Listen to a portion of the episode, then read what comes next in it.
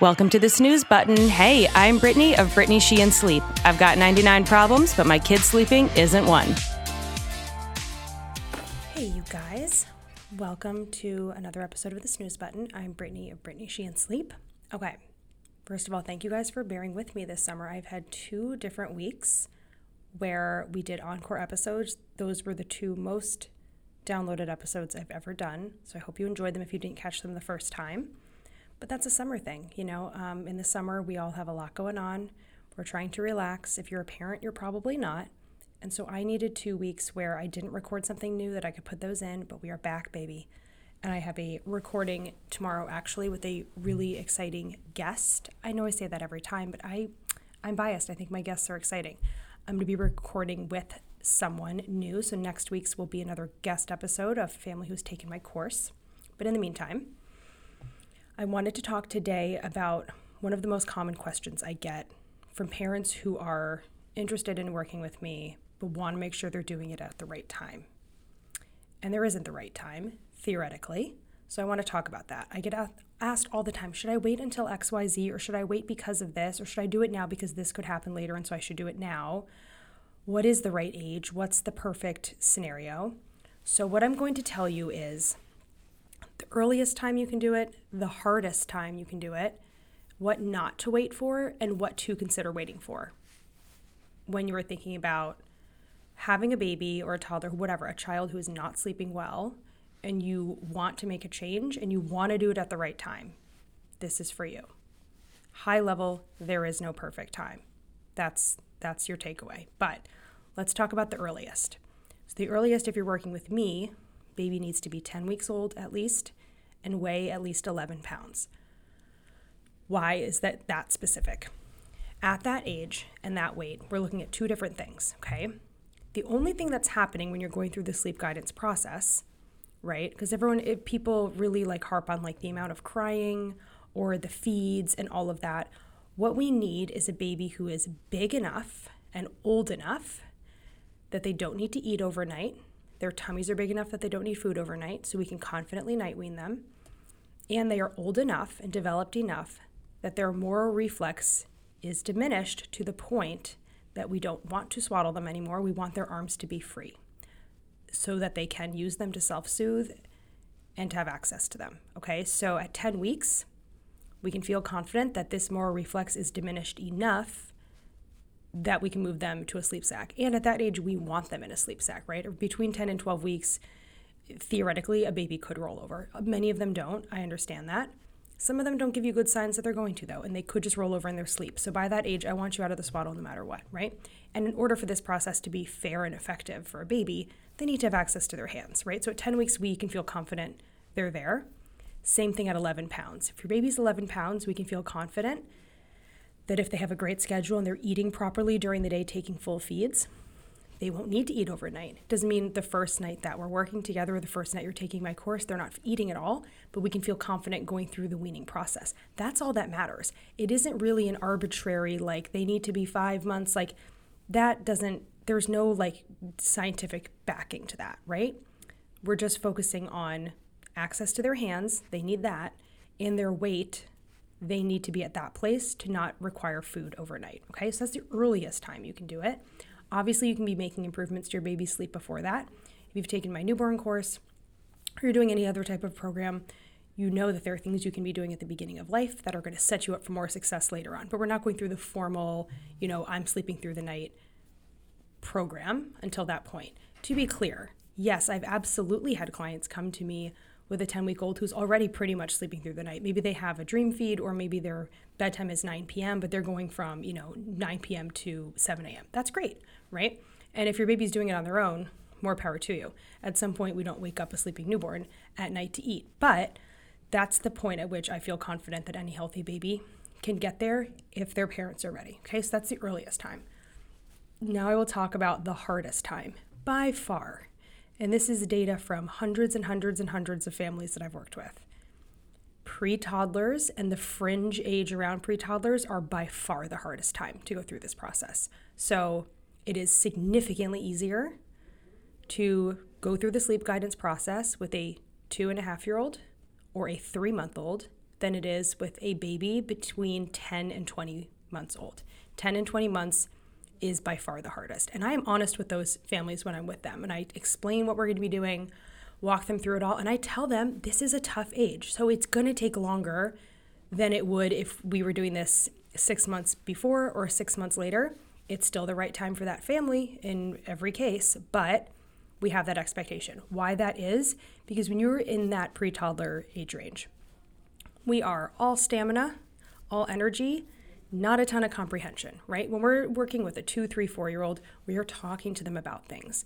There's so much when you're in a plan with me or taking my course that goes into like the structure of your day, how we're communicating about sleep, how we're setting boundaries, right? At 20 months or younger, we're not quite at the place where they can comprehend those things.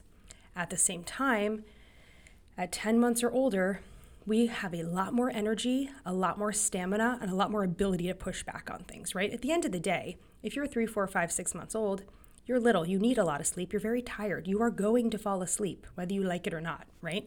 So it's within the age range where you have a lot more ability to stay awake and to fight your parents, um, but not a lot of comprehension about what's happening, um, that it can be pretty tough. So that's the hardest time. That's the truth.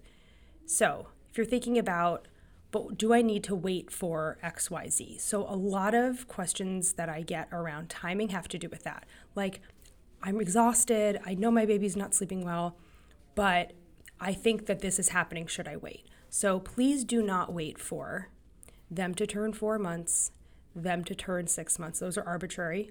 You can wait if you want, but they're arbitrary. There's no scientific backing that something happens at either of those age ranges. I think they're just the ones most commonly that people have heard. So they think that is when I have to wait, okay? A theoretical regression, I hear that a ton. I will get exhausted families with three month olds and they will say, We really want to do it now. We're ready, blah, blah, blah. But should we wait till after the four month sleep regression? Don't even get me started on that. The answer is no. Um, do not wait because they are having feeding issues or because they have dropped slightly on the growth chart. So I want to talk through each of those things and explain why. So I talked a little bit about the four and six months. Those are arbitrary ages that you just hear a lot that aren't really backed by anything. They're just what people have said and continue to say. So it's what a lot of parents believe they have to do. The theoretical regression. So here's the truth babies go through growth spurts all the time seven week olds can go through a growth spurt, nine month olds can go through a growth spurt. There are absolutely ranges during which this is very common. Growth spurts are very common. For instance, at a year, right? It's very common if a baby is doing great in all ways and then they suddenly go through this period where they're like really clingy to one of their parents. They're super fussy, they're resisting their naps, whatever it is. There's behavior stuff going on. It happens at 12 months. It's really common, right? But it could also happen at 11 months or 13 months. It could also happen and not impact their sleep at all. So the same thing is true around four months, which is why I I remember as a first time mom because people beat you over the head with this ridiculous four month sleep regression thing. I remember distinctly holding Teddy, my oldest, who is now six, in my arms and he was like three and a half months and looking on my phone to find the date he was turning four months and like being like okay that's the day that like this is all gonna fall apart. Even though i really knew what i was doing and he was an incredible sleeper i was convinced that the day he turned four months like something this like thing was gonna happen to him. Spoiler nothing happened.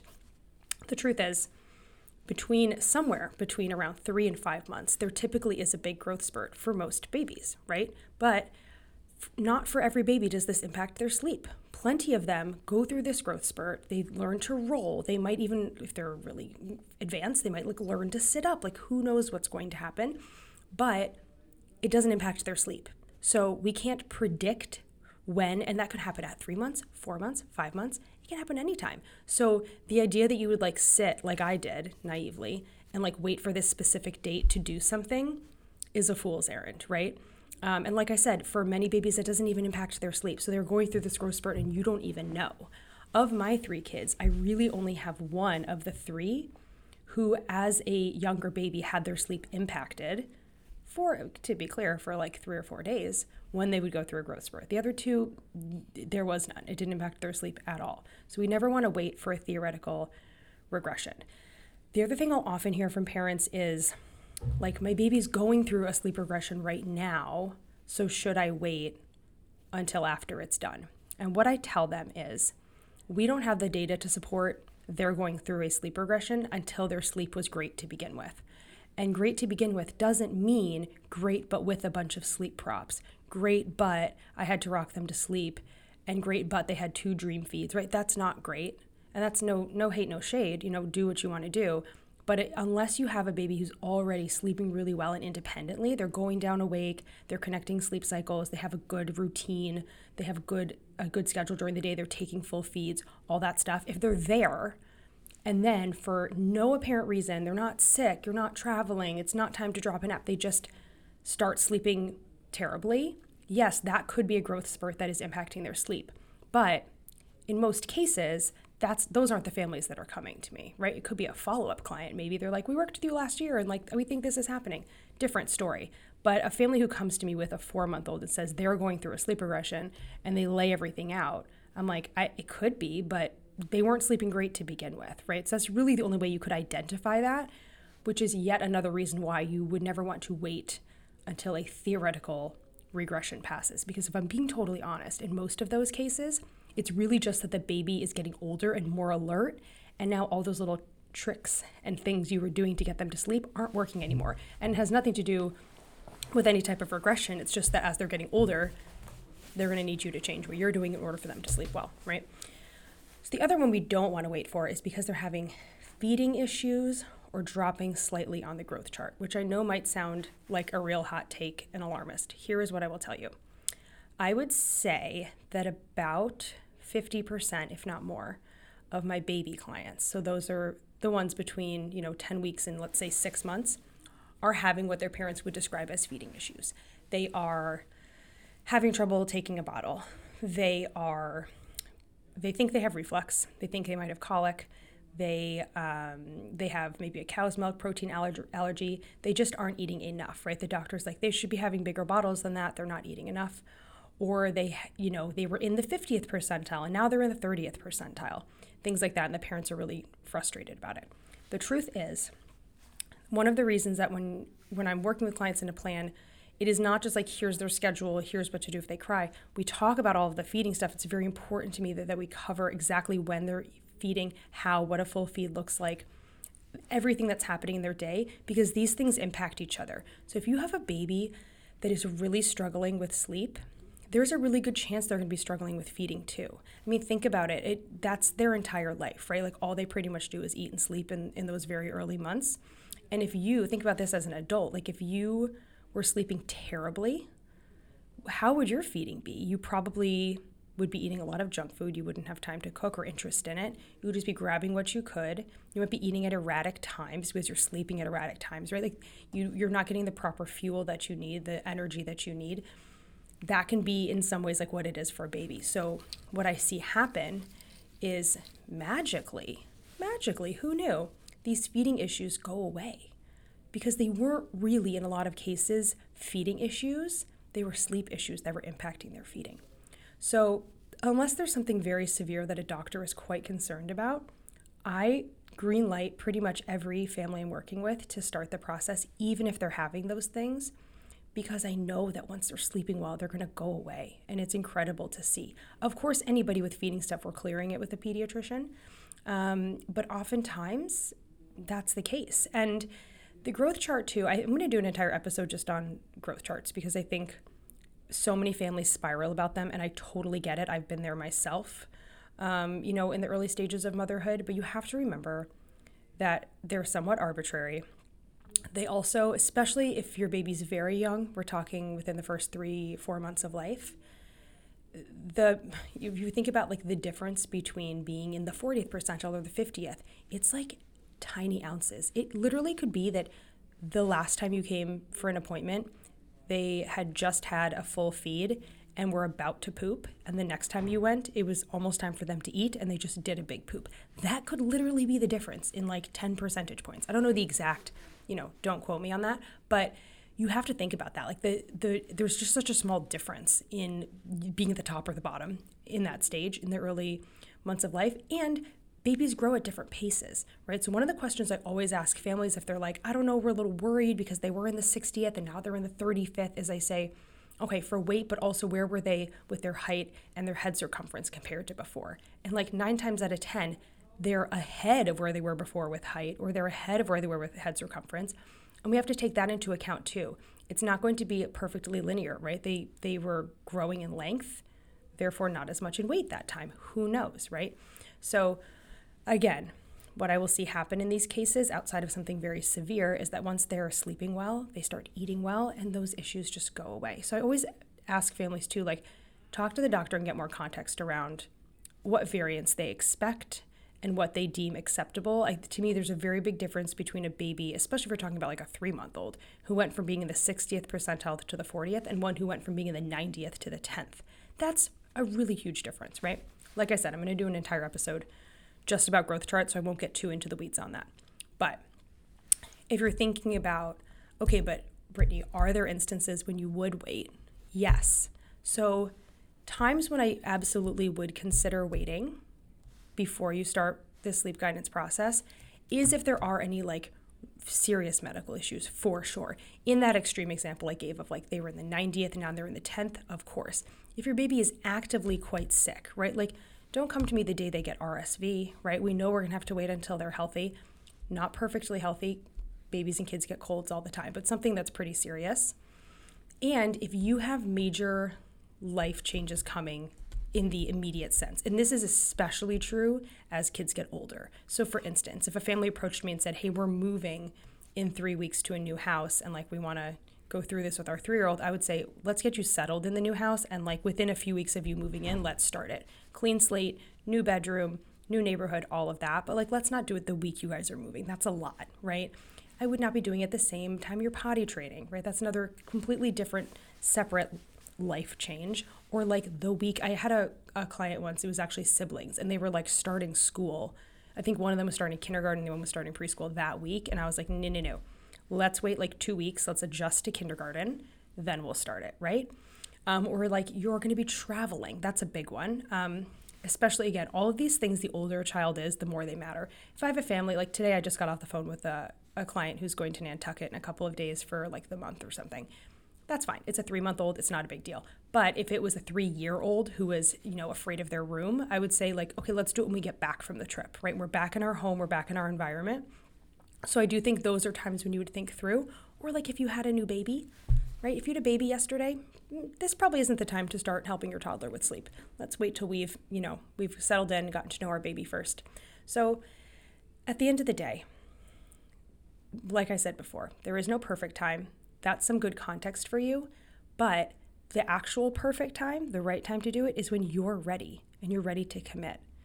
That's all. When you, as the parents, are like, what's happening right now is not sustainable, it's not working for us anymore, and we want to make a change and we're willing to stick with something new and commit to it. And that could be when, when your baby's 10 weeks old, and it could be when you have a six year old. Okay. And that's fine. There's no judgment, there's no right or wrong there because if you go through this process before you as the parent are ready, you are not going to be successful because it's hard. It's hard work.